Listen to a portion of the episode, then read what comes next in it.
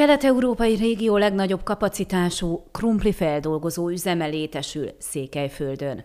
90 millió eurós befektetésből egy hasábburgonya és egy burgonyapehely előállító üzem létesült Gyergyó remetén, ugyanitt egy 8000 négyzetméter alapterületű tároló és friss konyhakész burgonyát előállító üzem épül. Két 10 négyzetméteres tároló épül ugyanakkor friss konyhakész burgonya üzemmel kiegészülve Gyergyó alfaluban és Szováta közelében. Ez így együtt összehangolva adja Kelet-Európa legnagyobb krumplifeldolgozó beruházását, az építkezés jövő tavasszal kezdődik, de már most elrajtolnak a szerződéskötések a gazdákkal, hiszen a jövő év végén már elindul a termelés, szükség lesz a jó minőségű alapanyagra.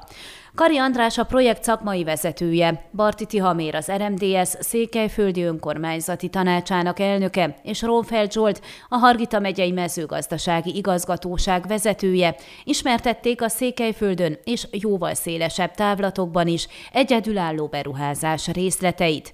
Kiderült, hat különböző vállalkozás különálló projektjeiről van szó, amelyeket összehangolva valósítanak meg, és így fognak működni. Amint Barti Tihamér elmondta, már több éve vállalkozókkal közösen igyekeztek feltérképezni, hogy Székelyföldön milyen adottságokra alapozva lehetne sikeres vállalkozásokat építeni, munkahelyet teremteni, ezáltal hozzájárulni a gazdasági fejlődéshez.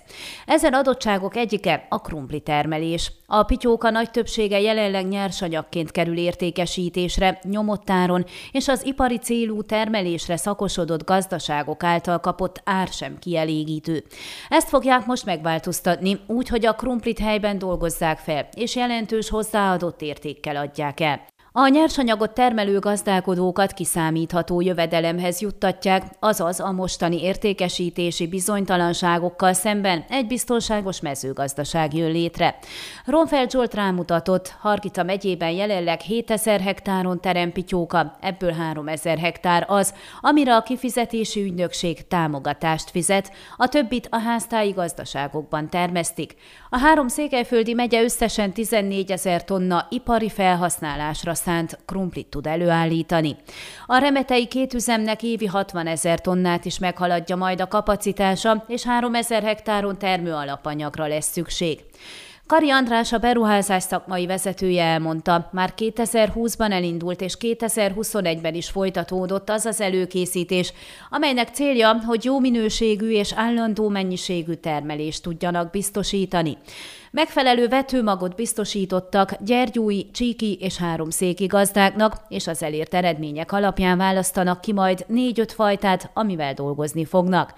Gyergyó remetén egymás szomszédságában épül a hasább burgonya gyártó üzem és a burgonya pehelygyár. Ez azért fontos, mert a hasább burgonya előállítása során keletkező krumpli veszteséget a pehelykészítéshez használják. A hasábburgonya üzem évi 27 ezer tonna terméket állít elő, 54 ezer tonna alapanyagból, azaz óránként 5 tonnát, 10 tonna krumpliból. A hasábburgonyára évről évre nő a kereslet az európai piacon, a pityóka pehelyre pedig még nagyobb, mondja Kari, hozzátéve, hogy már most jelentkeznek a felvásárlók, akik szeretnék lekötni a számukra szükséges mennyiséget. A pékiparban, húsiparban, de a gyógyszergyártók által is keresett termékből óránként 600 kilót tud tudnak gyártani. Mindehhez nem csak a magas minőségű krumplira lesz szükség, hanem a megfelelő tárolókapacitásra is, hiszen egész évben folyamatosan el kell látni az üzemeket.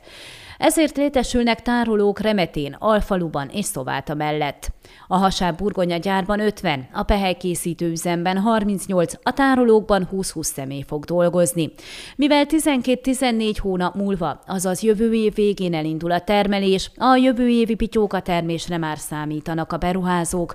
A velük szerződést kötő gazdáknak a vetőmagot előfinanszírozzák, ősszel felvásárolják az előírt termelési módszerek betartásával előállított krumplit. Ön a Székelyhon aktuális podcastjét hallgatta. Amennyiben nem akar lemaradni a régió életéről a jövőben sem, akkor iratkozzon fel a csatornára, vagy keresse podcast műsorainkat a székelyhon.pro portálon.